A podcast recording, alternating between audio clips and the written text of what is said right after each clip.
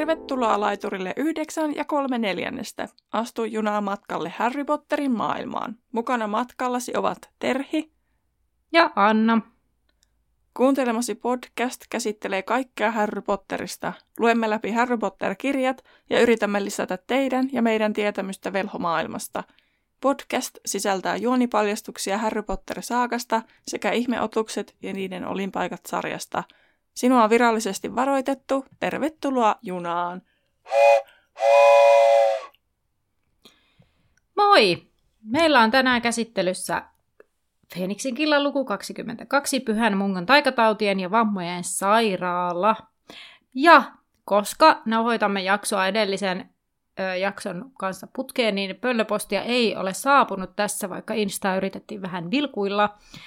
Mutta tähän kohtaan voidaan ottaa edelliskerran VIP, kuulija VIP vastaus. Eli kysymyksenähän siellä oli, että ää, minkälaisia koristeita Dobi oli laittanut, miten Dobi oli koristellut, niin nämä, siis sen tarvehuoneen vielä, jos ei jätetä kesken tätä ajatusta, niin vastaus on, että ne oli tällaisia kultaisia joulupalloja, joissa oli Härin naama ja teksti, Härin hauskaa joulua. Ja tuota, mun mielestä tämä luku sisälsi jotenkin tosi paljon kaikkea. Mm. Siis että tämä mun tiivistelmä on pisin pitkää aikaa, kun mä en jotenkin osannut tiivistää. No mulla taas tuntuu, että mä oon taas tiivistänyt aika paljon. no, mutta äh, kohta selviää, kuinka paljon ollaan kumpikin tiivistelty vai kuinka yksityiskohtaisesti minä olen kirjoittanut, mutta täällä tulee tiivistelmä kuitenkin tähän lukuun. Eli edellisessä jaksossa Hagrid piti lukuvuoden ensimmäisen tunnin, siis hänen pitämänsä tunnin ja esittelit hestraaleja oppilaille. Niin pimennyn kuin oppilaidenkin mielipiteet olennoista olivat ristiriitaisia. Öö, AK on viimeinen kerta ennen lomaa sujuu hyvin ja hänen osalta tunti päättyi miellyttävästi. Yöllä kuitenkin näki näyn, jossa Arturin kimppuun käytiin. Tässä jaksossa McCormiva vie Härin Dumbledoren luokse, joka alkaa selvittää tapahtunutta. Arturin kimppu on todella käyty ja Viislin lapset ja Häri lähetetään Kalmanhan aukiolle. Sirius ottaa heidät vastaan ja lopulta Moli saapuu kertomaan, että Artur on elossa. He menevät tapaamaan Arturia Pyhämungan taikatautien vammojen sairaalaan. Siellä he kuuluvat jotain järkyttävää. Mennään sitten suoraan asiaan, eli ollaan siellä Dumbledoren toimistossa. Harry, Ron ja McCarmiva, tai no itse asiassa ollaan menossa sinne, eli Harry, Ron ja McCarmiva suuntaavat Dumbledoren toimistoon. Oven ulkopuolelta kuului puhetta, mutta kun he astuivat sisään, oli täysin hiljaista ja Dumbledore täysin yksin. Harryn teki mieli juosta ja huutaa apua, että Weasleyin isä vuosi koko ajan verta. Mulla on tämmöisiä monta, että mä niinku, kun mä muistin aika paljon tästä ulkoa, sitten mä kirjoitin di, di, di, ja sitten mä lisäsin sen jälkeen, että niin tämä tapahtui ennen sitä. Okei, okay. joo, koska mä olin niin, ihan niin, silleen, näitä että... tämmöisiä aivopieruja saattaa tulla useampiakin. Eli siis matkalla sinne Harry teki mieli juosta ja huutaa, joo. että Arthur vuotaa vertaa. Ja tota, Harry sai sitten kertoa, minkälaista unta oli nähnyt tai mitä olikaan nähnyt ja Harry toivoi Dumbledoren ymmärtävän, mutta samalla häntä ärsytti, kun Dumbledore ei katsonut häntä silmiin, ja tästähän Harry mainitsee monta kertaa, että kun Dumbledore ei katso häntä silmiin. Mutta pointtina kaikessa oli se, että jättiläs Kärme on nyt hyökännyt Ronin isän herra Weasleyin kimppuun. Dumbledore esitti tarkentavan kysymyksen siitä, missä Harry katseli tapahtunutta ja Harry paljasti olensa itse se käärme, eli hän näki kaiken käärmeen kannalta – Dumbledore katsoi Roniin, ei Harryin, ja kysyi, oliko Arthur loukkaantunut vakavasti. Harry vastasi myöntävästi painottaen tätä ja oli mielessään raivoissaan, kun muilla sytytti niin hitaasti. Olisin minäkin. Hmm. Koska itsellä on se, että nyt on hätätilanne. Kaikki muut on silleen, että ootko sä nyt hulluksi tullut vai ootko sä nyt tosissaan niin ja sitten Dumbledorella taas on enemmän sellainen, ei niinkään, että se niin kuin, ei ottaisi Harryä vakavasti, vaan hänellä on se tapa semmoinen, niin kuin, hmm, mm. hän niin kuin, jotenkin ulkoisesti hyvinkin se, niin kuin, sen, ja tavallaan hän kyselee tuollaisia kysymyksiä ja näin, mm. vaikka hän varmaan niin kuin, tietää tismalleen, missä mennään, mutta se hänen, hänen ulkoinen habituksensa on hyvin rauhallinen. Niin, ja hänellä raksuttaa jo, että mitä seuraavaksi ja niin edelleen ja niin edelleen. Kyllä sittenhän alkaakin tapahtua, nimittäin Dumbledore, Dumbledore nousee äkistä ja puhuttelee entisten rehtoreiden nukkuvia kuvia. Everard ja Dilis, Dilys saivat lähteä toisiin muotokuviinsa. Dumbledore oli varmistanut, että he olivat kuunnelleet ja lähtivät sitten etsimään punnitokkaista miestä silmälaseissa, ja Everardin piti tehdä hälytys ja varmistaa oikeiden ihmisten löytävän hänet. Kumpikin lähtee sitten näistä taulun henkilöistä sivuttaen kehyksistään, mutta he eivät päädy viereiseen tauluun. Ja Harry huomaa, että tässä kohtaa että moni muukin rehtori tauluissaan esittää nukkuvaa, ja sitten hän ymmärtää, että he olivat ne, kenen kanssa Dumbledore oli puhunut. Ja Dumbledore vielä lisää, että Everard ja Dilys ovat ö, mainekkaimpia rehtoreita koulussa. Ö, he olivat niin kuuluisia, että heillä on useammassa tärkeässä velholaitoksessa kuvansa, joissa he voivat liikkua vapaasti. No Harry on silleen, että Arthur voi olla missä tahansa, mutta Dumbledore vain käskee istumaan ja pyytää McCarmivaa taikomaan tuoleja. McCarmiva taikoo tuolit ja Harry tarkkailee istutuessaan Dumbledorea. Dumbledore silittää Foxia, joka herää ja hän sanoo hiljaa linnulle, että he tarvitsevat varoituksen ja saman tien Fox leimahtaa pois. Tajusin nytten, että tota, mm-hmm. joskus silloin, kun luki tätä ekaa kertaa, niin mä en varmaan edes miettiä, että mistä se Dumbledore voi tietää, missä Arthur on. Niin. Koska nyt se on niin automaattisesti selvää, että me tiedetään, että se on ministeriössä siellä vahtimassa niin. sitä käytävää. Mutta että silloin kun luki ensimmäisen kerran, niin mä en koskaan, mä en välttämättä edes kyseenalaistanut sitä, että miten Dumbledore voi tietää, kun siinä vaiheessahan ei ole niin kuin sitä kontekstia tavallaan, että missä se on.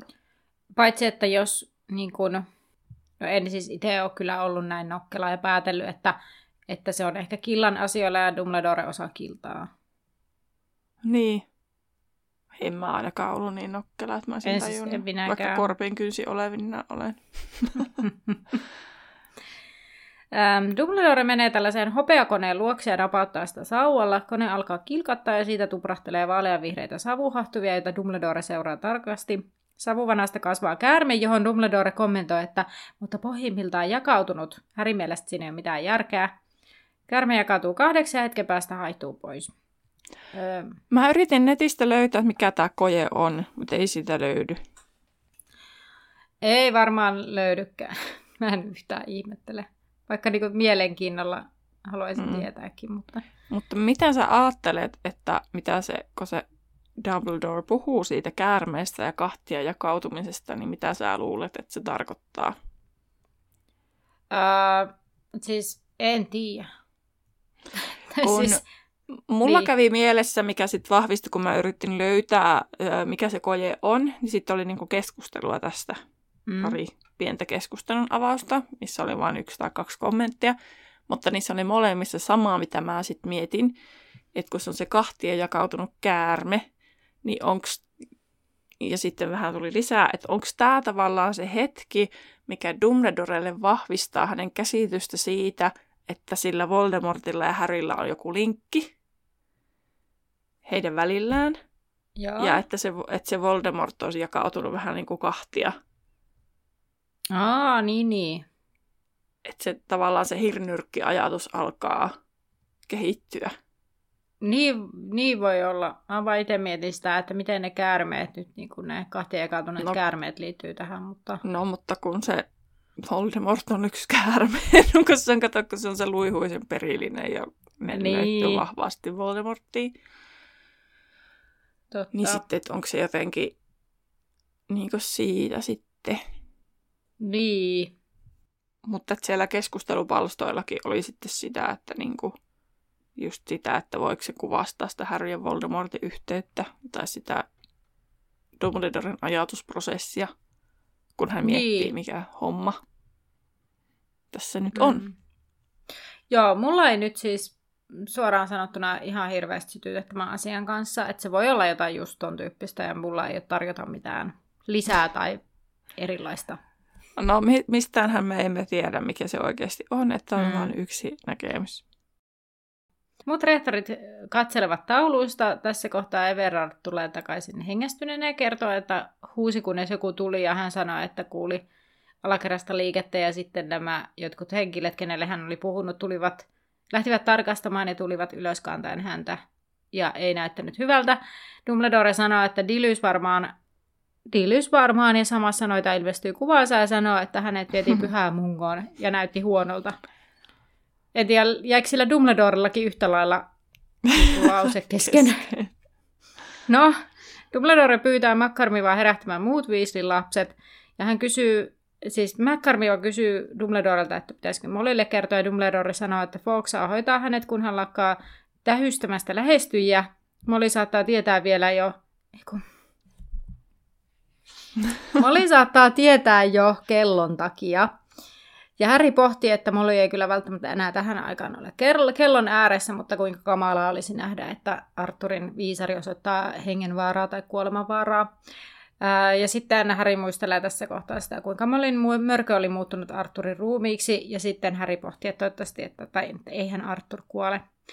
No Dumbledore kaivaa tässä kohtaa komerosta vanhan kattilan, johon hän taikoo portus, jolloin kattila tärisee hehkuu sinistä valoa ja palaa sitten ennalleen. Dumbledore menee muotokuvan luokse, jossa on ovelan näköinen velho, joka esittää nukkuvaa ja sitten hän yrittää herättää tätä Fineasta niin, että muutkin muotokuvat alkavat herättää Fineasta, joka herää lopulta teatraalisesti ja Dumbledore käskee Fineasta menemään toiseen muotokuvaansa, koska hänellä on viesti, mutta Fineas sanoo, että minua väsittää, enkä minä aio mennä toiseen muotokuvaan mistä sitten muut muotokuvat pillastuu, että heidän tehtävä on palvella aina Tylypahkan rehtoria. Ja lopulta sitten Phineas suostuu sitten menemään. Ja tota, samalla hetkellä kun Phineas lähti, niin saapuivat loput Weasleyn lapset ja he lähtivät sitten porttiavaimella, koska hormiverkkoa vahdittiin. Ja tota, ennen kuin ne lähtevät, niin heidän pitää odottaa, että se Phineas ilmoittautuu, että on turvallista mennä. Ja sitten Fox antaakin varoituksen, eli ilmeisesti Pimento oli lähtenyt liikkeelle ja McCarmivan oli pidäteltävä tätä syyllä ihan minkä vaan. Tota, miten se Pimento tietää sitten? Ai, että nyt jotain tapahtuu. Että ne on lähtenyt pois sieltä sängystä. En tiedä. Minusta tuntuu, että sillä on jotain ihan ihmeen taikasilmiä joka nurkassa, että niin. niin kuin, että se on jotenkin kartalla koko ajan, mitä tapahtuu. Esimerkiksi se hormiverkkokin, että miten se nyt jotenkin... Et, et, et vaikka sitä niin kuin miten parjataan ja vihataan ja kaikkea, niin kyllä sen täytyy myöntää, että hän on aika nokkela kuitenkin. Niin, mä luulen, että hänellä on joku juoni, että miten hän pystyy tarkkailemaan, mitä siellä tapahtuu. Niin ehkä hänellä on jotain vähän sellaista, semmoista vähän, ei ehkä niin laillistakaan jotain niin, Ja sitten olihan siinä se, että Norriska oli siinä matkan varrella ja McCormiva sanoi sille, että häivy, Norriska on mennyt Voron luo, ja sitten Voro on jotenkin, en tiedä millä ihmeen seitsemännellä aistilla se sen Norriskan kanssa kommentoi, tai siis kommunikoi, niin sitten se jotenkin, että oppilaita on poissa sängystä, ja sitten se on mennyt, sitten koska Voro on Pimennon lemmikki, niin sitten se on voinut hakea Pimenno. Totta. Hyvin päätelty. Mahdollinen keissi. Niin. No, mutta melkein saman tien sitten Phineas palasi taulunsa ja välitti viestin, että he ovat tervetulleita Kalmanhan aukiolle. Dumbledore laskee, alkaa laskea kolmeen ja sitten kaikki tapahtuu tosi nopeasti. Harry katsoo Dumbledorea silmiin ja Harryn arpeen jysähtää kova polte ja hänet valtaa niin suuri viha, että hänen tekisi mieli hyökätä Dumbledoren kimppuun ja purra tätä Kolmosella kuitenkin, kun tuntuu nykäisy navaan takana ja pian he olivat sitten jo Kalmanan aukiolla, missä Olio toivotti heidät ystävällisesti paikan päälle, että täällä taas verenpetturipenskat. Onko totta, että isänne tekee kuolemaa? Silleen, No Sirius sitten ihan ansaitusti sanoa, että meneepä nyt ulos, mutta pitäisi ehkä tarkemmin sanoa, että ihan fyysisesti ulos, vaan häivy jonnekin komeroon tai jotain, koska tämä kostautuu sitten myöhemmin. Kyllä. Tämän, nämä Siriuksen sanavalinnat.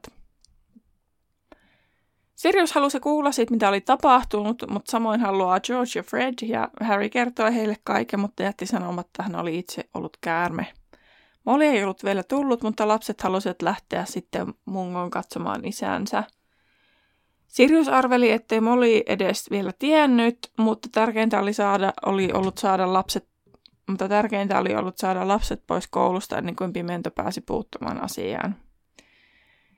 Ja Tosiaan Sirius estää sitten lasten lähdön, sillä he eivät mitenkään voineet selittää, kuinka olivat saaneet tiedon ennen kuin Molille oli kerrottu, eli ennen kuin sairaala olisi ehtinyt kertoa potilaan vaimolle, että teidän mies on täällä. Ja he saisivat hä- myös Harryn huonon valon, jos tulisi vihiä, mitä Harry oli nähnyt satojen mailien päässä. Ja he saattaisivat vaarantaa koko killan. Ja Fred ja George eivät välittäneet killasta, koska tota, isä oli vaarassa, jolloin Sirius totesikin, että siinä oli syy, miksi he eivät ole vielä valmiita olemaan killassa. Sillä oli asioita, joiden puolesta voi vaikka kuolla. Fred hermostuu aika pahasti mm. ja toruu Siriusta, että sillä että tämän oli hyvä sanoa, kun vain kyhjätti sisällä eikä ollut vaarantamassa henkeään. No, Sirius kalpenee tästä kommentista ja näyttää siltä, että voisi lyödä Frediä, mutta kuitenkin on sitten rauhoittaa. aikuinen. Niin, ja vastaa, että, että on vaikea esittää, ettei tiedä mitään, mutta heidän pitää nyt odottaa vaan äitiä.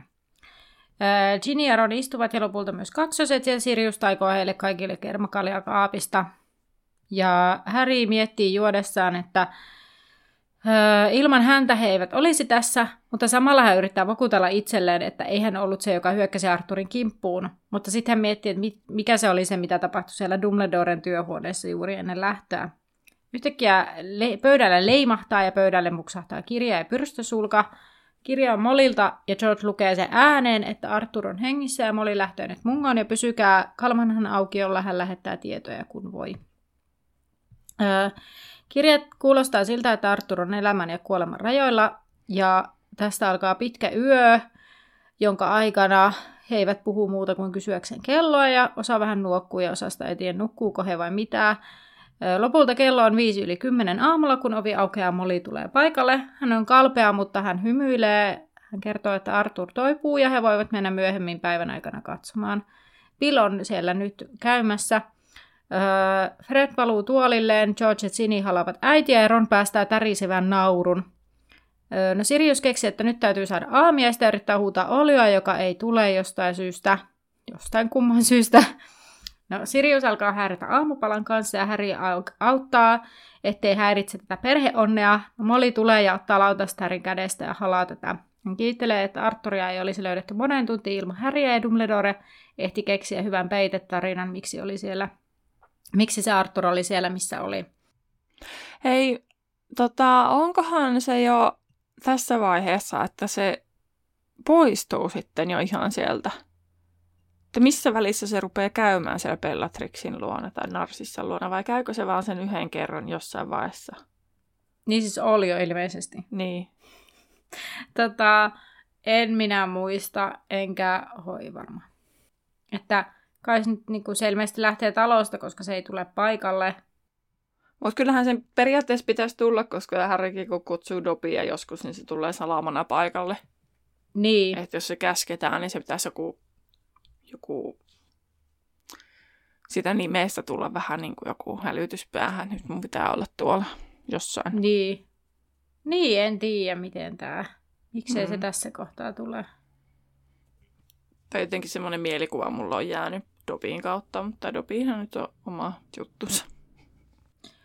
Niin, Dobi ei toisaalta sido mikään velvoite. Niin.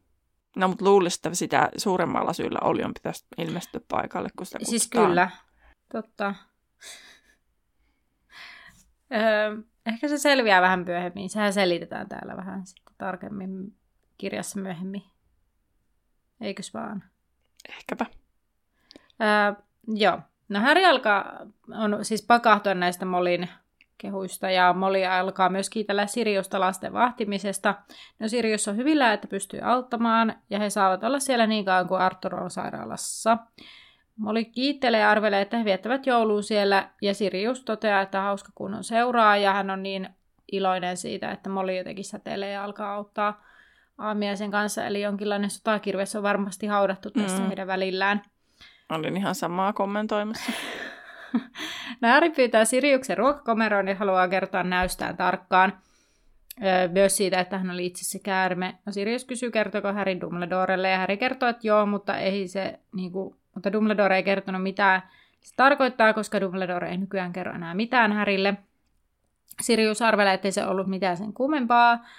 Ja sitten Häri kertoo myös tästä hetkestä ennen lähtöä, ja Sirius arvelee sen olevan vain näyn jälkihetkiä, ja Häri sanoo, että käärme oli hänen sisässään, ja Sirius käskee, että nyt ehkä sinun pitää vain mennä nukkumaan heti aamiaisen jälkeen, ja sitten kaikki voivat mennä katsomaan Arturia yhdessä, tai ei Sirius, mutta niin kuin Viislin porukka. Öö, mä mietin tota, että toi Sirius on aika vähättelevä Härille, tai silleen, että se ei ota niinku tosissaan sitä Häri huolta, vaikka siis totta kai hänen pitää niinku rauhoitella, Mä taas luulen, että se on ihan Siriukselta ehkä sellainen alitajuisesti, niin kuin alitajuisen tietoisesti päätetty, että se Harry ei hätääntyisi liikaa entistä enemmän, vaikka hän ei nyt ymmärrä sitä, että se ei ole mitä Harry kaipaa.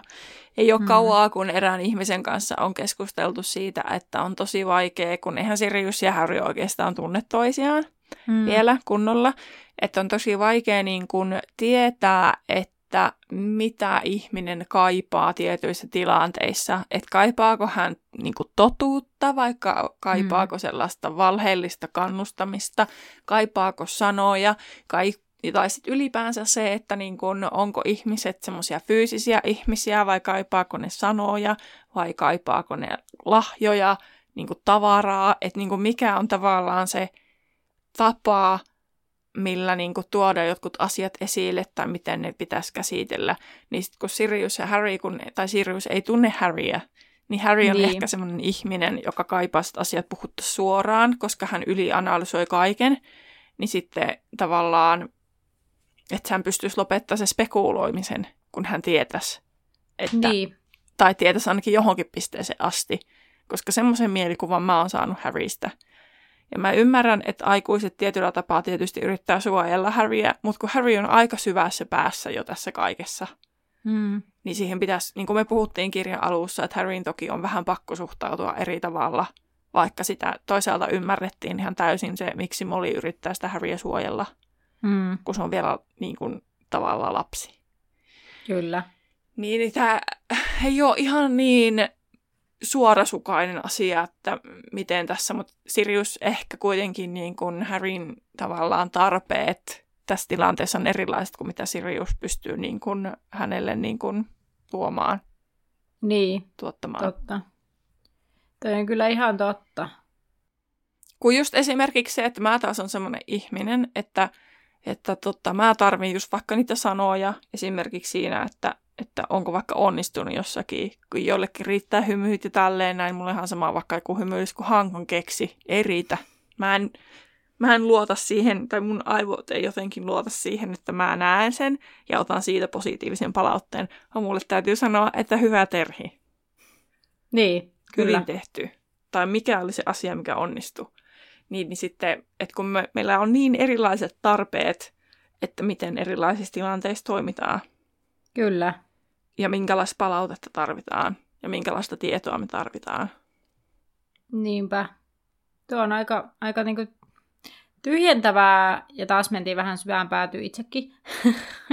Mutta että, että toi on kyllä ihan totta siis just se, että niin kun, öö, tässä on ehkä semmoinen, mm, tai mulle tuli vähän mieleen semmoinen, että, että Sirius huomaa itsekin, että nyt ollaan vähän liian syvässä päädyssä, kun se häri alkaa niin kuin selkeästi panikoimaan. Mm. Niin sitten tavallaan se on vähän sellainen ö, niin kuin ongelman lakaisu maton alle, että meet vaan nukkumaan.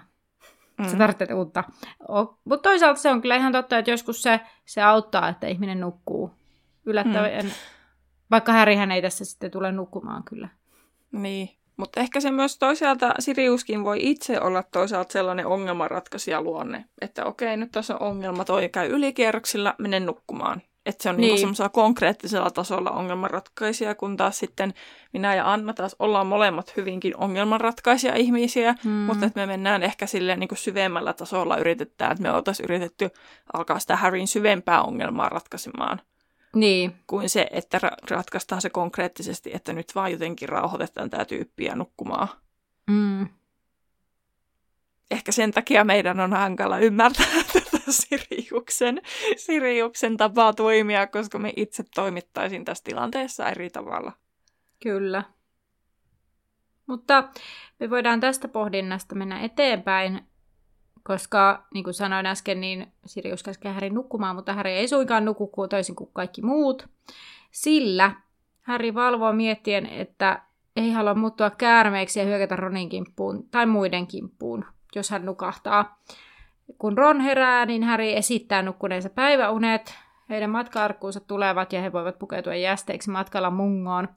Tonks ja mm. Villisilmä tulevat saattamaan heitä tänne matkalle, ja Villisilmällä oli knalli, joka peitti taikasilmän, ja Tonksin pikkitukka veti huomiota ehkä enemmän sitten kuin se Villisilmä erikoinen nalli, jolle kaikki nauroivat.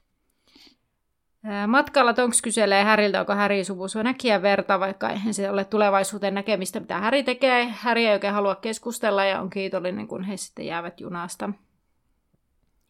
Häri kysyy Villisilmältä, minne mungo on kätketty, ja Vauhkomieli toteaa, että ihan lähelle. Ja Vauhkomieli sitten selittää, että oli vaikea löytää sopivaa paikkaa sairaalalle, kun sillä viistokujalla ei ollut tarpeeksi tilaa, ja vaan alla se olisi epäterveellistä. Mä mietin sitten sitä näinkin tai tuli vaan mieleen, että onko se nyt sitten terveellistä, että ministeri on siellä maan alla. Ja sitten mulle lähti vähän laukalle, sitten mä rupesin miettimään sisäilmaongelmia ja homeongelmia, että mikähän siellä ministeriössä niin olisiko, niin kuin, et, mit, et, niin kuin, tavallaan, että niin kuin, miten velhot ja noidat tällaisen niin ratkaisee vai ratkaiseeko ne sitä mitenkään? Onko niillä mitään ilmastointisysteemiä vai onko sekin jotenkin taikoja hoidettu, onko niillä siellä jotain hometta vai onko niillä jotain homeenpoistotaikoja ja niin kuin, tää niin kuin vaan kun mä rupean miettimään enemmän ja enemmän, niin tulee vaan mieleen koko ajan enemmän ja enemmän kysymyksiä. Että tavallaan se voi olla jopa terveempi, että jos niillä on sitten niin kuin kykyjä poistaa vaikka hometta tai homeitiöitä tai liikakasv, mitä kaiken maailman kasvustoja niin, mä ehkä mietin tätä itse siitä näkökulmasta, että maa alla jotenkin, kun siellä ei ole niinku ehkä niin raitista se ilma. Että sitten tavallaan mm. se rait, raitti ilman kannalta mietin tätä, mutta en tiedä tosiaan, että onko velhoilla, tietääkö ne asioista kuin hometalo tai koska velhoilla on taijolla. Niin. niin, koska nehän ratkaisee kaiken taijoilla. Mm. Niin, en tiedä sitten. Mutta että esimerkiksi itse en varmaan pystyisi työskentelemään siellä taikaministeriössä. No mulla ehkä ongelmana olisi eniten se, että mulla on semmoinen lievä ahtaanpaikan kammo. Mm. Niin se ajatus vaikka, että mä menen ylipäätään jonnekin vaikka kaivokseen maan alle, mitä mm. on olemassa, niin musta tuntuu, niin kuin ajatuksena se tuntuu todella, todella ahdistavalta. Mm. Niin sitten jotenkin Saati se, että mä menisin jonnekin paikkaan, mikä on rakennettu siis sinne maan alle. Mm. Niin mä tiedän, siinä voisi olla jopa, että siinä tulisi sellainen illuusio, että kun se atrium on niin valtavan suuri, että se niin kuin mm. jotenkin huijaa mieltä. Ja sitten varsinkin, jos tulisi sieltä niin kuin hormipulverin niin kuin verkoston, hormiverkoston kautta, että sä et niin kuin joudu edes menemään niin kuin alaspäin mihinkään. Kyllä, mutta siis tavallaan mä tiedän myös, mä oon nähnyt kuvia, kun vaikka semmoisia isoja kaivospaikkoja, vaikka jossain, niin. onko jossain Puolassa sellainen, missä pystyisi järjestämään vaikka niinku häätilana käyttämään Juu, sitä. siellä on se niin, suolakaivos. Niin, niin siis ajatus siitä, että mä olen maan alla ahdistaa mm. Okei. Okay. Se on muuten hieno paikka. Mä oon käynyt siellä. Sitten mä ostin semmoisen suolasta tehty ristin, ja mä en unohin, että se on suolasta tehty. Sitten kuulla on paha tapa aina laittaa kauluskoulu roikkuvia koruja suuhun, niin sitten yksi kerta mä laitoin sen ajatuksissani suuhun ja mä olin, vitsi suola, kun se oli siinä suolasta tehty. Se oli ihan suolainen. Joo. No ei varmaan tullut toisten laitettua. Ehkä mä joskus mielenkiinnosta sitten jotenkin tottu siihen, en tiedä. No, en no, muista enää, no. se hävisi sitten niin kuin mun kaikki korut häviää. Ähm, mulle ei tota... kannata ostaa, niin kuin mun kaikki läheiset tietää, että mulle ei kannata ostaa koruja lahjaksi. No mua otan sovittaa, että ne ei kyllä mullekaan kannata, koska mä ikinä muista käyttää koruja, että on semmoinen ongelma.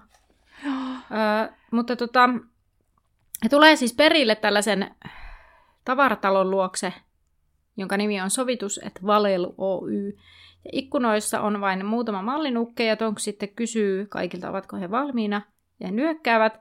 Tonks nojautuu eteenpäin ja kuiskaa mallinukelle, että ovat tulossa katsomaan Arthur Weasleyä. Ja Harry ajattelee, että mallinukke ei kyllä kuule tuon lasin läpi, kun Tonks tuolla tavalla kuiskaa, kunnes tajuaa, että eihän ne mallinuket siis kuule muutenkaan. No mallinukkeja. No mallinukke vinkkaa sormellaan ja äh, Tonks, Ginny ja Molly menevät lasin läpi. Sitten kaksoset ja Ron seuraavat perässä ja lopulta vauhkomieli ja Häri menevät myös. Öö, mulle heräsi tästä siis tämmöisiä ajatuksia, kun se Häri mietti, että et miten kukaan ei kiinnitä huomiota siihen, että ihmiset vaan kulkee sen lasin läpi. Mutta Antti Holmaa tota niin, niin, siteeratekseni, takseni, siteeratakseni, niin Antti Holmahan puhuu podcastissa siitä, kuinka ei ketään oikeasti kiinnosta, mitä sä teet, mutta kaikki ihmiset luulee, että kaikkia kiinnostaa, mitä sä teet. Niin. Ja varsinkin tollaisessa tilanteessa. Ja sitten mä itse rupesin miettimään silleen, että itse kun harrastan geokätköilyä jonkin verran, niin, niin siinäkin aina pitäisi varoa jästejä, eli ei niin. ihmisiä, mikä on hauska yhteys tähän Potteriin nyt sitten heikolla aasinsillalla, mutta tota, niin tavallaan siinäkin on aina sellainen, että jos julkisella paikalla on jossain vaikka kaupungin keskustassa joku kätkö, niin aina on hirmu sellainen, että kuka, kuka ei näe, kuka ei kato ja näin. Vaikka keskimäärin kukaan ei oikeasti varmasti kiinnitä huomiota tai ihmettele ollenkaan sitä, mitä tekee, ellei kiipeile paikkoihin, mihin normaalisti ihmiset ei kiipeile, kuten vaikka liikennemerkkeihin mm. tai joku muu. Mutta tavallaan, että jos jostain huomaamattomasti ottaa jostakin seinästä jonkun jutun ja kävelee jonnekin vähän kauemmas, niin kukaan ei todennäköisesti siis kiinnitä huomiota, ellei siinä on just naaman vieressä ja sit sä et näytä epäilyttävältä tai silleen. Niin. Ja tähän kätkeilyyn tuli mieleen just tämä, kun sanoin sitä, että olisi lievä ahtaan paikan kammo, niin just siinä, siinä yleensä laitan kaverin kaikki ahtaisiin sopukoihin menemään, koska, koska tota, itse vähän ahistaa, mutta oliko pari kesää sitten, kun päädyin sellaiseen johonkin putkeen, mikä meni sellaisen niin kuin, monen metrin paksu se soraapino alta, niin kuin alta, sellainen putki. Mm. Ja sitten kaveri rahasi mut sinne hakemaan sitä kätköä. Ja mä olin jotenkin ihan silleen, että mua ahistaa, mulla on ahtapaikan kammo ihan hirveetä. Kyllä mä mm. sitten sinne meni, mutta just sellainen ajatus, että tässä on niinku maa-aineesta päällä monta, monta, monta mm. metriä, niin sitten oli just sellainen, että... että mutta olin yle, ylpeä itsestäni, että menin sinne, Hyvä. mutta kyllä se oli aivan hirveää. Hyvä sinä. Öö, mutta näin hienolla aasinsillalla käytiin jossa Antti Holmassa ja geokätköilyssä ja itsensä ylittämisessä, mutta että onko sulla tästä tänne mungoon menemisestä mitään? Ei joo. No, haluatko kertoa vastaanottoaulasta, onko sulla siellä? No, he tulevat sitten ruuhkaiseen vastaanottoaulaan, missä istui noitia ja velhoja, jotka lukivat me noitien vanhoja numeroita ja toisilla oli karmeita epämuodostumia ja osa potilasta päästeli omituisia ääniä. Ja tota, tai siis osalla oli karmeita epämuodostumia. Mä jotenkin nauratti tämä yksityiskohtaa, koska toi on niin lääkärin vastaanotto, niin kuin mikä tahansa, että siellä on näitä vanhoja painoksia jostain lehdistä. Mm, jostain kyllä. päivystyksessä ja muualla. No, Harry huomasi velhoja ja noitia, jotka esittelivät Limetin vihreissä kaavuissa kysymyksiä esittelivät, siis esittivät. No niin, mä mietin pitkään, pysähdyin hetkeksi miettimään, esittelivät. Sitten no, jatketaan, jos tässä on joku järkeä. Mutta esittivät kysymyksiä potilaille. Ja Harry kysyi, olivatko he lääkäreitä. Ja Ronin mukaan he olivat parantajia, eikä kahdeleita jästejä, jotka leikkelevät ihmisiä. Niin mä mietin, että tekeeköhän siis parantajat, ei, tai siis ilmeisesti parantajat ei tee leikkauksia. Että ne luottaa taikoihin ja taikajuomiin. No ilmeisesti. Mutta mun mielestä on erikoisempaa se, että ne parantajat on tuolla käytävillä kyselemässä ihmisillä, että siellä ei ole niinku ja sairaanhoitajan tapaisia ihmisiä. No niin, jotka ei varmaan, se on vaan niinku parantajat. Niin. Tekee kaiken. No niin. Mm. Ja tota, sen verran tästä pyhästä mungosta, niin mä yritin vähän siis katsoa jotain, mutta ei se oikein ollut mitään erikoista. Muuta kuin, että perustaja on kuuluisa parantaja Mungo Bonham, ja se on perustettu 1600-luvulla. Ja taikuuden historian tunneilla jopa kerrotaan tästä perustamisesta. Ja sitten tämä oli mun mielestä mielenkiintoinen, että seitsemän vuoden opiskelijoille kuuluu tämmöinen työhön tutustumisen paikka niille, ketkä haluaa parantajiksi. Eli seitsemäntenä kouluvuotena he pääsivät tuonne Pyhään Mungoon vähän niin kuin harjoitteluun. Englanniksi oli niin kuin Work Experience Program. Ja sitten siellä oli näistä parantajista, että heidän piti suorittaa vähintään odotukset ylittävänä muodonmuutokset, taikajuomat, yrttitieto ja pimeyden voimilta suojautumisen. Ja eikö Newt ole toi vippi? On. Joo, mutta supereista ei mainittu kyllä mitään. Mutta ei, että kun nyt on toi superi, koska Oulu on toi... Ei kun niin Aulo on, joo, no niin, sitä minä mietin. Joo, Ö, Molly huikkaa heidät tällaisen jonon, jossa on kylttitiedustelut, ja seinällä on sitten tämmöinen varoituskylttejä tai kehotuskylttejä liemiin liittyen, ja sitten myös Dilys Derventin muotokuva. Ja Dilys laskee seurueen jäsenet, ja Harry, tai niin kuin näyttää siltä, että hän laskee seurueen jäsenet, ja Harryn katseen kohdatessa vinkkaa silmäjällä poistuu taulusta. Jonon ensimmäisenä nuori velho, jolla on kalvavat kengät, joita hän ei saa jalasta. Aholla noita käskee lukemaan taulusta, että viides kerros taikavahingot. Käskee menemään sinne. Ää, Aika epäasiallisesti käyttäytyy minun mielestäni, mutta kyllä Pottervikissäkin oli, että ei se ollut kyllä hirveän niin kuin... Selkin mainita, että se palvelu ei ole mitenkään hirveän hyvää. joo. No, Harry lukee sitten tästä opastaulusta tosiaan, että ensimmäisessä kerroksessa omaehtoiset onnettomuudet, kakkoskerroksessa otusten aiheuttamat onnettomuudet, kolmoskerroksessa liemi, ei kun taikabasillit, neljännessä kerroksessa liemi- ja kasvimyrkytykset, viidennessä kerroksessa taikavahingot ja kuudennessa kerroksessa vierailijoiden teehuone ja sairaalapuoti. Mä mietin sitä, piti aie, aiemmin sanoa, mutta rupesin selittämään noista perustajista ja parantajista ja muuta, niin, niin tota, tunteekohan velhot siis esimerkiksi mitään sydänsairauksia, keuhkosairauksia, mitään sy, niin syöpiä tai siis mitään tämmöisiä, niin kuin, mitä ihan varmasti myös velhoille tulee. Että hoidetaanko niitä ollenkaan tai miten niitä hoidetaan. Kun tuollahan ei ole noissa osastoissa mikään tavallaan, niin kuin, kun ne on kaikki jotain taikomiseen liittyviä, siis niin kuin taikamaailmaan liittyviä. Totta.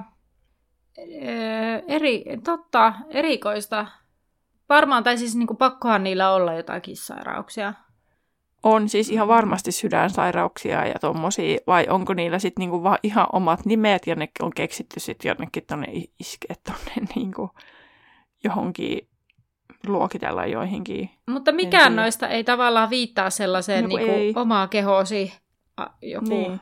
kehosi tuleva sairaus, joka ei riipu sinusta tai kenestäkään Niin. niin, kyllä. Et tuolla toi vähän niinku enemmän silleen, että se on tapahtunut onnettomuus tai myrkytys tai sitten tota, Niin, että aina joku on aiheuttanut sen, joko itse tai jokin muu ihminen tai oli jo.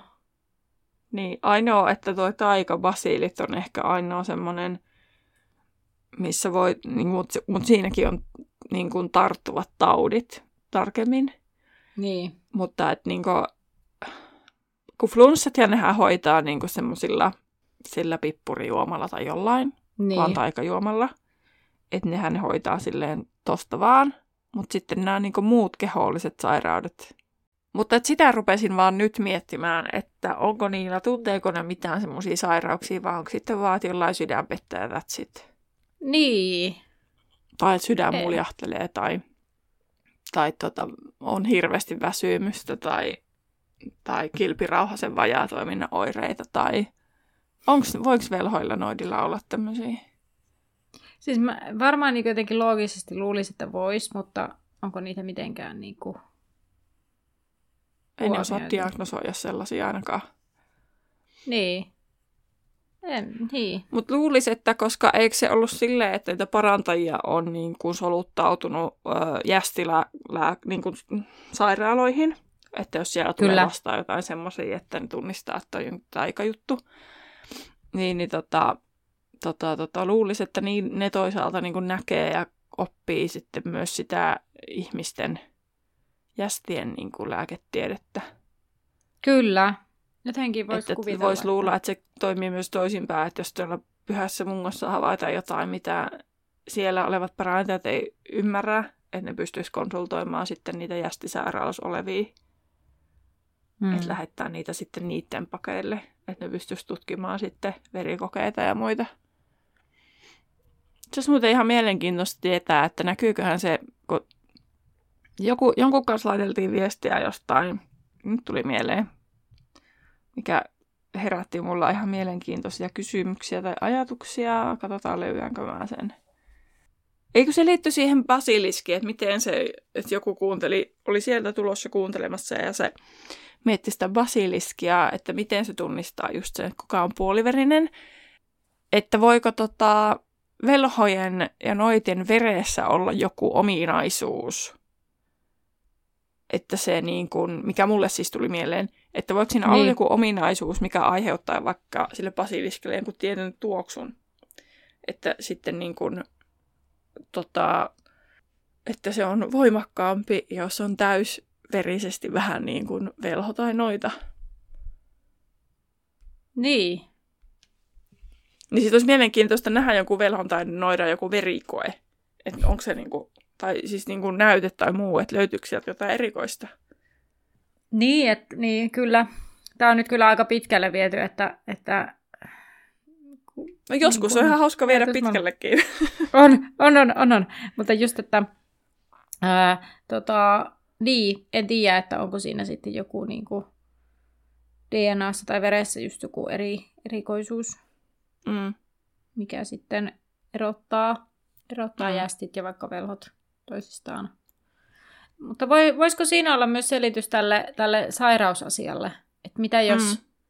siinä onkin siinä niin kuin tavallaan rakenteellisesti on, on niin, kuin, niin että, että ne niin kuin tavallaan ei voi sairastua näihin sairauksiin, mitä vaikka jästeillä on. Mm. Koska sitten taas noidilla ihan, tai velhoilla ja noidilla on ihan omia sairauksia myös, mihin jästit harvoimmin sairastuu. Niin, niin no kun ne taas on just sitä, että ne kohtaa just jotain taikaolentoja tai taika... No ei, mutta varmaan joku tällainen, mitä niitä oli, niitä rokkoja, rokkoja mm. ja muuta, tai en minä tiedä mistä ne tulee, mutta että varmaan velhoillakin mm. voi olla sellaisia niin kuin, tauteja, mihin mitä jästeillä tai ei onko lohikäärme rokko joku jästitauti, mutta niillä on vaan sille oma nimi. Niin. Että tavallaan en, en tiedä, että mitenkä. Mutta mä jotenkin ehkä itse voisin selittää tätä sillä, että on niin kuin, että se on jotenkin niiden niin kuin, tavallaan geeneissä tai jossain, no vaikka veressä tai jossain tavallaan niin kuin rakenteellisesti, että minkä takia he ei sairastu. Ja sitten niin puoliveriset tavallaan niillä se velhous se, niin kuin, pelastaa siltä mutta sitten en tiedä, miten jästi syntyisi, olisiko niillä niinku riski, mm-hmm. mutta sitten tavallaan, kun ne on niin harvinaisia, jollain tavalla ehkä sitten niin sitten teki. Mm. En tiedä. Mutta sanon vielä, että ei tule ehkä mahdollisen, tai välttämättä tarvitse laittaa viestiä niin tota, tästä, että tosiaan se mun mielestä meni niin sitten, että Ginnyhän se lopultahan se suutti sen basiliskin hyökkäämään. Eli Joo. se basiliskin välttämättä itse tiennyt mistään mitään. Mutta se oli se, mikä herätti mulle tämmöisen veri, velhojen ja noitien niin kuin verin, verenlaadun pohdinnan, että eroaako se jästien verestä jotenkin. Mm. Mutta tästähän tulikin hyvä keskustelu, koska me saatiin ympättyä se tähän niin. Niin tautiasiaan. Mm. Mutta me voitaisiin mennä eteenpäin. Joo. Kun, öö, siis seinällä lukee vielä, että jos et tiedä minne mennä, kysy Aulanoidalta. No sitten tässä Jonossa seuraavana on tämmöinen velho, jolla on kuulosottu, kuulotorvi, ja hän sanoi tulee tapaan Broderick, Ennusta, joka kuulemma on osastolla 59, mutta luulee olevasta teepannu, eli hänestä ei ole paljon mitään hyötyä tai seuraa. Seuraavana on tällainen isä, isähenkilö, joka pitää tytärtään nilkasta, sillä tyttärellä on siivet, joita hän räpyttelee. Noita sanoo, että viides kerros, ja äh, sitten tulee Molin vuoro, ja sitten selviää, että Arturo on siirretty tänään uudelle osastolle, toinen kerros, toinen ovi oikealla, Die Levelin osasto. Ja ö, tästä nyt tämmöinen hauska pieni ehkä knoppi, ö, kun siis tämä Die Levelin, että kuka tämä on, tai täällä, täällä oli vielä lempinimi joku tällainen, kun, sit, kun ne tulee sinne osastolle, sen luke, kyllä, ja pahat puremat on nimenomaan tällä osastolla, niin kun tehtiin edellistä jaksoa, ja siellä puhuttiin siitä Kimerasta.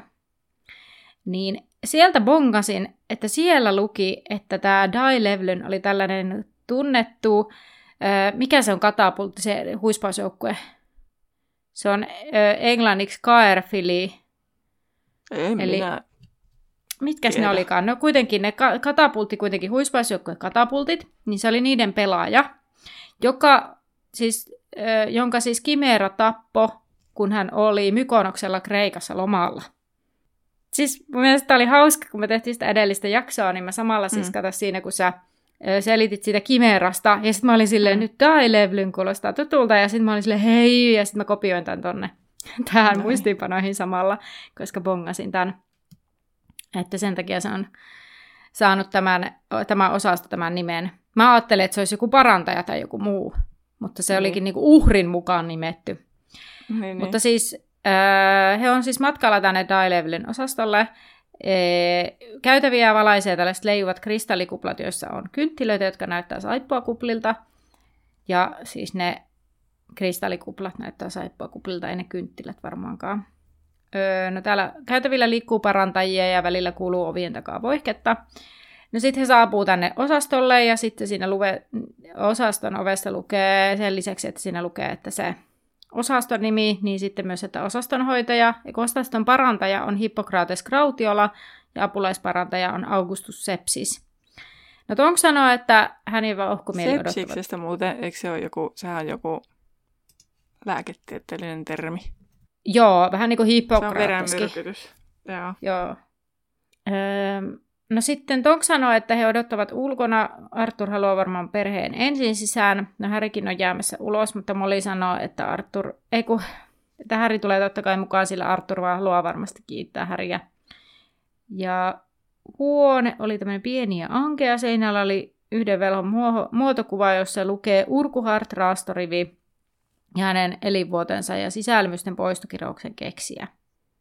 No Arthur, Arthurin vointi oli aivan hyvää, jos sitten voisi ottaa pois, hän pääsisi jo kokonaan pois, mutta ne kuitenkin alkavat aina valua niin paljon verta, kun niitä yritetään ottaa pois, joten piti jäädä edelleen sinne sairaalaan. Ja kärmeen hampaissa oli siis jotain erikoista myrkkyä, joka pitää haavat auki. Parantajat olivat kuitenkin varmoja, että vastamyrkky vielä löytyy. He olivat myös lohduttaneet, että olivat nähneet pahempiakin tapauksia, ja nyt hän joutui sitten Arthur juomaan lisäverilientä kerran tunnissa, mikä oli mun mielestä hauska tämmöinen, että ei laitetakaan niin kuin suoneen suoraan, vaan sitä juodaan niin. sitten liemenä jotenkin. Niinpä. Siellä huoneessa oli potilaita vain kolme, ja yhtä oli purrut, tai siis Arthurin lisäksi kaksi, yhtä oli purrut ihmissusi, jota yritettiin vakuuttaa siitä, että hän voisi elää vielä melko normaalia elämää, Molly säikähti, että siellä oli ihmissusi, että oliko se turvallista, mutta täysikuuhun oli vielä kaksi viikkoa. Arthur oli yrittänyt kannustaa kertomalla nimettömästi Lupinista, mutta tämä olisi, val- olisi valmis kuulemma haukkaamaan Arthurin toisenkin pureman, jos ei hiljene. Huoneessa oleva nainen ei suostunut kertomaan, mikä häntä on purrut, minkä vuoksi muut arvelivat, että se on ollut jokin laiton olento. Se on kuitenkin ottanut ison möhkäleen säärestä ja haju on todella inhottava, kun siteet vaihdetaan. Fred menee sitten suoraan asiaan ja yrittää saada isän kertomaan, mitä oli tapahtunut. Arthur kertoo, että Harry on varmaan kertonut jo riittävästi, mutta hänellä oli pitkä päivä ja hän oli nukahtanut, jolloin hänet yllätettiin ja häntä purtiin. Fred sitten mietti, kerrottaisinko päivän profeetassa, mutta ei tietenkään, koska ministeriö ei halunnut käärmeen päässeen ministe- ministeriöön. Mun mielestä tässä oli tämmöinen erikoinen, kun se Arthur oli sanomassa jotain ja sitten Molly on silleen, että Arthur, ja sitten se lopettaa sen ministeriöön. Ja sitten mä olin silleen, mä en tajua, mitä se oli mukaan möläyttämässä. Oliko se puhuttamassa epäkunnioittavasti ministeriöstä, minkä Molly keskeytti, vai oliko se sanomassa jotain asiatonta muuta? Mä veikkaan, että se oli sanomassa, että, että ministeriö ei tietenkään halua, tai niin, että ei halua tietää, että öö, se oli siellä, salaisu- siellä salaisuuksien osastolla, tai jotenkin, mä veikkaan, että se liittyy siihen salaisuuksien osastoon. Okei, okay. no joo. No se käy että... järkeen, miksi Molly ei halua sitä sanottavaa mm. ääneen. No George halusi tietää, missä isä oli sit ollut, kun kaikki tapahtui. Ja se oli kuitenkin Arthurin asia, ja tämä yritti vaihtaa puhetta sitten Vili vasta päivän pidätykseen, joka oli päässyt pälkähästä pulauttelevista pöntöistä. Nyt hän oli kuitenkin pidätetty myymästä purevia ovenkahvoja jästeille. Fred ja George keskeyttelivät juttua kysymyksillään paikasta ja killan palvelemisesta, mutta Arthur jatkoi vaan hämmästelemistä siitä, että missä hän jästit yhdessä muun muassa hoidetaan, koska nämä, ketä oli purtu, niin olivat siellä. Fred sitten jatkaa ja muistaa Harryn kertoneen, tiedätkö kenellä olleen käärmeen ja mahtavan kokoisen sellaisen, jolloin Molly toteaa, että keskustelu riittää ja hääti lapset ulos, jotta villisilmiöt Tonks pääsisivät sisälle. Hmm. No, Kaksoset kaivavat taskustaan kaukokorvat ja pohtivat, että onkohan mungon ovet se suojattu vankkuutus loitsulla. No ei ole. Harry empii, mutta Harryllä on, jos kenellä on oikeus kuunnella, koska hän pelasti Arturin. No, tämä ja sitten Harryn varmaan omaa tuntoa. Häntä Mitä? ilahduttaa se. Niin. niin, häntä ilahduttaa se, kyllä. Äh, tota, ja, ja sitten erityisesti se, että sen sanoo Fred tai George. Sitä ei oikein niin. sanota, kumpi se oli. niin, niin sitten, kyllä. Niin, niin tota, että jotenkin kun ne oli erityisen jotenkin tiukkoja siellä, varmaan siellä Kalmannan aukiolla, niin sen takia varmaan siis Harry on vähän ah, ilahtuneempi, totta. että juuri he sanoivat tästä. Totta. No, nämä narut luikertaa oven ali ja Harry kuulee Tonksin kuiskauksen todella selvästi, aivan kuin olisi vieressä ollut. No, koko alue oli kuulemma tutkittu, mutta kärmettä ei ollut löydetty, ja Valkomielen mielestä kärmi oli tähystä, ja sillä tähän mennessä Voldemortia ei ole onnistunut. Jos Arthur ei olisi ollut siellä, kärme olisi saanut enemmän katseltua paikkoja. Ja hän sitten kääntää puheen Häriin, että Potter sanoo siis nähneensä tapahtuminen, ja Molly sanoo Dumbledoren odottaneen jotain tämän tyyppistä. Valkomieli sanoo, että Härissä on jotain hassusti, kaikkihan sen tietää. Kiva. Molly sanoo Dumbledore olevan huolissaan Häristä, ja Valkomieli sanoo, että se ole ihmekään, kun Häri näkee asioita Voldemortin käärmeen sisästä. Häri ei taida itsekään tietää, mitä se tarkoittaa, mutta jos Voldemort on ottanut hänet valtaansa, piste, piste, piste, sillä Häri nykäisee sitten tämän kaukokorvan korvastaan ja hän katsoo toisia ja muut tuijottavat häntä ja näyttävät pelokkailta. Onhan se nyt aika pelottavaa, kun sitten alat miettiä, että onkohan Harry niin kuin Voldemortin jotenkin vallassa. vallan alla. Niin, vallassa. Niin. Ja varsinkin Ginia varmaan, koska se on ollut siinä tilanteessa. Mm, kyllä. Mutta sitähän se Ginny sitten myöhemmin sanookin, että Harry olisi pitänyt ei kun vaan myöhemmin sanoa, että miksi ei ole aikaisemmin tullut Ginille juttelemaan, koska se on käynyt tuon saman asian läpi tyylisesti. Ja Harry Kyllä. ei ole muistanut sitä. Niinpä. Hmm, toisaalta paljon vettä virrannut tässä välissä, että, niin. että ei yhtä ihme, jos Harrylle niin. ei ekana tule mieleen tämä. Mutta niin, tosiaan... mutta onhan sille Harrylle tapahtunut kaikkea muutakin aiemmin, oh. mitkä vähän niin kuin liittyy siihen samaan Kyllä. asiaan. No niinpä.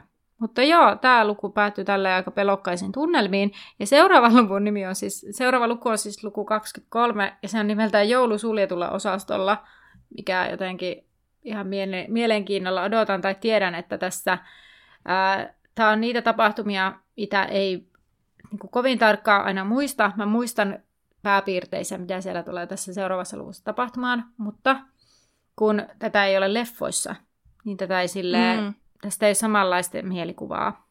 Mä itse asiassa, mulla on aika vahvat mielikuvat tästä. Tässä on monta asiaa, Joo. mikä on jäänyt mieleen.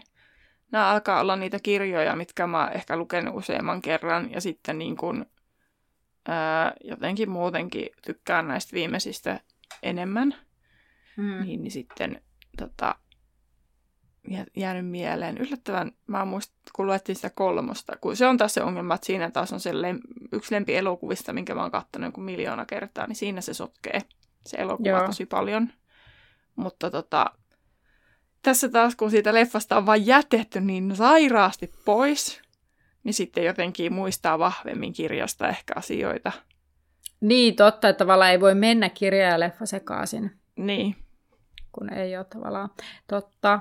Mutta joo, se on harmi, tota... että se on jätetty se tämä koko pyhä munga pois siitä elokuvasta mun mielestä, koska se olisi siis ollut niin, yksi, aspekti, minkä olisi voinut esitellä taikamaailmasta. Mutta toisaalta mä ymmärrän, miksi se on jätetty pois, koska se on niin. vähän niin kuin semmoinen ylimääräinen pompsi. Mutta se on harmi silti, että se on jätetty. On. Ja sitäkin olisi, siitä olisi voinut karsia tavallaan, että sitä ei olisi ollut pakko niin kuin, öö, sa, tavallaan ihan koko laajuudessaan että jos mm. olisi ollut pelko, että vaikka Lockhartin näyttelijä ei saa siihen, niin mm. tavallaan sen olisi voinut jättää vaikka pois. Mm. Mutta joo, Terhi heittää mulle varmaan sitten vippiä kehiin seuraavaksi.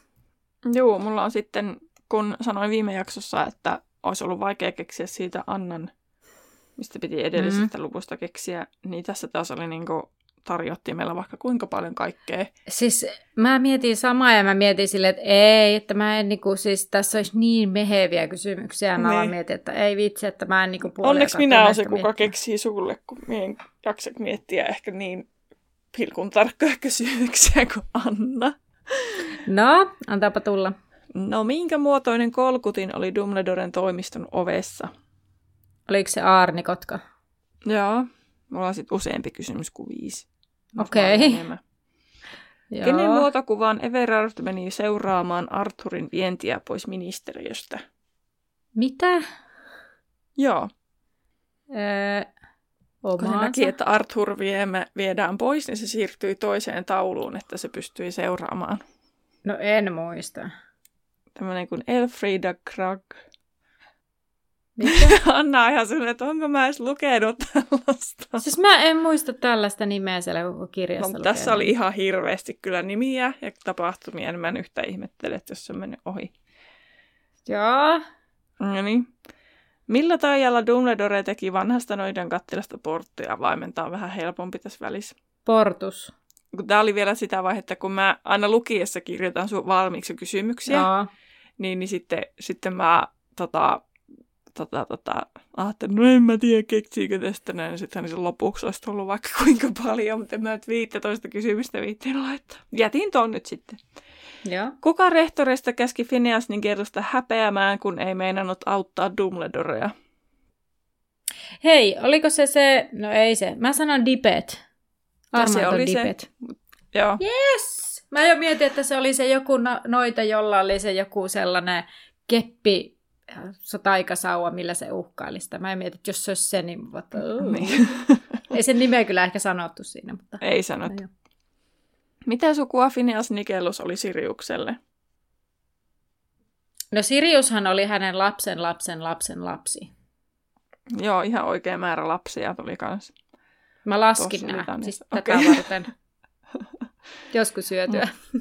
Monelta Moli tuli kertomaan uutiset Pyhän Mungon sairaalasta. No oliko 10 yli 5? Joo. Yes. Minä vuosina Dilis Dervent oli toiminut Tylypahkan rehtorina? No niin, 1700-luvulla se on ollut. Tuhat, mm. Mm, 1741-1600,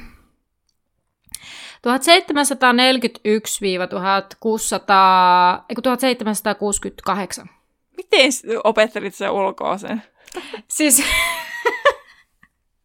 siis mä katsoin sitä vuosilukua ja mä mietin, että jos sä kysyt kauanko se on toiminut rehtorina, niin mä pistin niin. vielä, että se oli 27 vuotta. Ja niin. sitten mä jostain se 41 jäi, että se oli lopettanut sen parantajana toimimisen. Ja sitten... Niin, ja sitten sä laskit siitä 27. Joo, näin. No niin. Aivan. No millä osastolla ennus oli? Öö, se oli osasto joku 59. Juu. Oikeasti? Joo. Ihana mutulla heitetty luku. Minkä kirouksen Urguhart Raastorivi oli keksinyt? Apua. No justhan mä sen luin ja sanoin mm. ääneen. Mikä kirous? Ei, joku sisäelin, joku sisä... En minä tiedä, sisäelin poistokirous. No melkein, sisälmysten poistokirous. Aika hyvin. Jota muuten en tajunnut siinä jo pohtia, että mihin ihmeeseen sitä käytetään. No, jos sulla on munuainen rikki ja sun pitää poistaa Että se pystyy Et toimimaan, jos sulla lähtee molemmat munuaiset. No, jos sä saat vaan toisen munuaisen. En mä Mutta sisälmysten, niin, niin. on silleen, että otetaan kaikki. Mutta onko se just, että jostain eläin olennoista tai jos... jotain, jos ne kuolee, niin... Tai mitä jos sä poistat sen ja sitten sä korjaat ja laitat takaisin? Siinähän ei ole pakko kertoa, käydä ilmi, jos se joku eri tyyppi on se, miten ne sisälmykset saa takaisin. Miten se ihminen toimii, jos siltä vie sisälmykset? No vähän niin kuin leikkauksessa ihmisillä, kun niitä operoidaan, niin tavallaan, en minä tiedän, tämä on tämmöistä epä, epäselvää räpiköintiä tämä minun puhe. Oliko sulla vielä kysymyksiä? Ei. Ah, en laskenut kuinka oikein. monta sait oikein, mutta... Montako monta. kysymystä sulla oli? Yhdeksän. Yhdeksän? Mitä? Mä nyt jo aivan varsinaiseen pistokokeeseen. Tota, no ainakin mä tiedän, että mulla meni nyt se urkuhartiin se... Tai mä tiedän, saisin mä sitten puoli pistettä. Sisälmykset, sisäelimet. No, se meni no, ainakin... Seitsemän puoli yhdeksästä meni oikein. Niin ainakin ur... Ei kun siis se... Se, se oli se, se kakkoskysymys se... meni pieleen ja sitten tota... Joo. sitten tuosta vuolikas piste tuosta sisälmystön poistokirjauksesta. Kyllä. No aika hyvin täytyy myöntää. Pelkäsin mm. etukäteen, että nyt kyllä tulee sellaisia juttuja, että ei varmaan muista, mutta yllättävän niin, hyvin. Mutta siis niin kuin todetaan, niin minä en jaksa ihan hirveän niin pilkun tarkkaan miettiä ehkä kuin Anna. No, Täytyy sanoa, että kyllä mun mielestä se vuosilukukysymys oli yllättävän pilkun tarkka, mutta siihen nähe, että miten mä no sen mä laitoin ihan syystä... tahallaan, koska sul, sellaisia kysymyksiä sulla on mulle, niin mä, että mä laitan edes yhden näistä vuosiluvuista tänne, niin, niin tota, laitan ihan tahallaan. Haha, mutta sitten sinä tiesitkin sen. Mutta Joo. katsotaanpa kuulijat, tiedättekö te kysymyksen teidän, ei kun vastauksen teidän kysymykseen, eikä kysymyksen teidän vastaukseen. Eli millä tunnussanalla Harry, Ron ja McCormiva pääsevät tässä luvussa Dumbledoren toimistoon? Ää, sä jätit sen taktisesti sanomatta siinä, kun sä selitit niin höngellä, niin tota, mä itse asiassa osaisin vastata tähän. Kiitos. Mä itse asiassa en kirjoittanut sitä edes omiin muistiinpanoihin. No, mulla luki ja mä kyllä osaisin vastata tähän, mutta sehän selviää sitten, osaatteko te kuulijat vastata. Mm. Muistetaan, että Dumbledorehan tykkää karkista. Mm. Tai siinä, näin mä oletan, että tämäkin on joku karkki. Onhan se. Tota, öö, mutta siis oikean vastauksen kuulet seuraavassa jaksossa ja kerropa Terhi, että missä voi käydä sitä ennen. Voit käydä spekuloimassa vastausta myös Instagramissa. Sieltä meidät löytää nimellä Laituri Podcast tai sitten Facebookista Laituri 9 ja 3 4 podcastin päkkärillä. Ja... ja hei, kiva kun olit taas meidän mukana. Niin, sen pidemmittä puheitta niin nähdään laiturilla. Moi moi!